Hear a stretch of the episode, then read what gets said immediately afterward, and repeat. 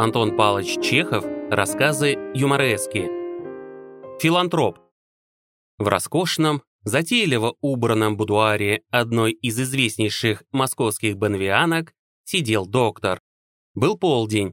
Она, хорошенькая хозяйка, только что поднялась со своего ложа и, развалясь на мягкой кушетке, лениво потягивалась и вопросительно заглядывала в глаза доктора.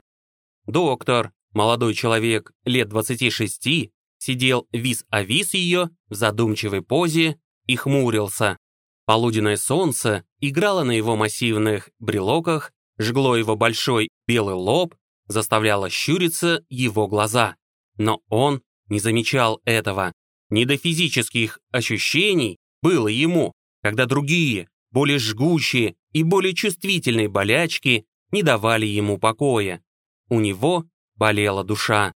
Он бронил себя, презирал, ненавидел. Он готов был растерзать свою особу.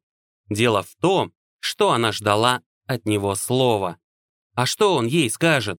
«Негодяй я», — размышлял он, искоса поглядывая на личика, сидевшей против него хорошенькой женщины. «Тысячу раз негодяй! Две недели я бегал за ней, надоедал ей, вертелся перед ней, как самый последний фат, рисовался, как дурак какой-нибудь. И что же? Я добился того, что она полюбила меня. Не проходит дня, чтобы она раза четыре не присылала за мной. Я заставил ее полюбить себя. Но разве я способен платить ей тем же? Несчастная. А как жалобно она смотрит. С каким нетерпением она ожидает решительного объяснения.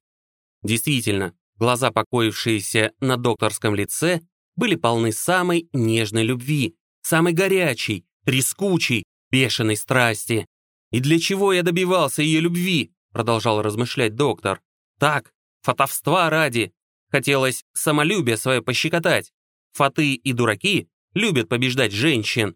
Для чего им эти победы, они не спрашивают себя, ну что я, например, буду делать с этой куклой? Бедная. И правую руку ломит, перебила дамочка докторские размышления. Всю ночь ломила, и голова болела ночью. Хм, такс. А спали хорошо? Плохо. Шум в голове какой-то. Сердцебиение? Спросил от нечего делать доктор. Да, и сердцебиение, соврала дамочка. Вообще, нервы ужасно расстроены. Не знаю, что и делать. Каждый день вас беспокою. И так далее. Прошло полчаса в подобных расспросах и ответах. Наконец, противно стало. Доктор поднялся и взялся за шляпу.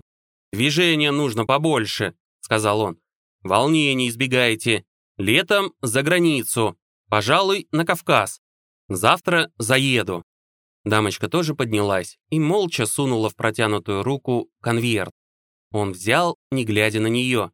Но он нечаянно взглянул в зеркало и увидел там, что маленькая, хорошенькая, капризная личика собиралась заплакать.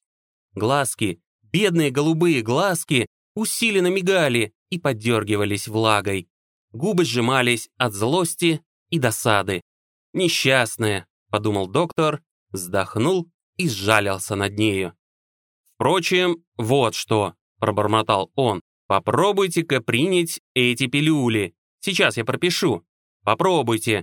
Доктор сел, вырезал из белого листа бумажку для рецепта и после рецептурного значка написал «Быть сегодня в 8 часов вечера на углу Кузнецкого и Неглинной, около Дациаро. Буду ждать». Доктор надел перчатку, поклонился и вышел. В 8 часов вечера, впрочем, поставлю точку. Одну точку я всегда предпочитал многоточию, предпочту и теперь. Текст для вас озвучил Редрик Незвучный. До новых встреч!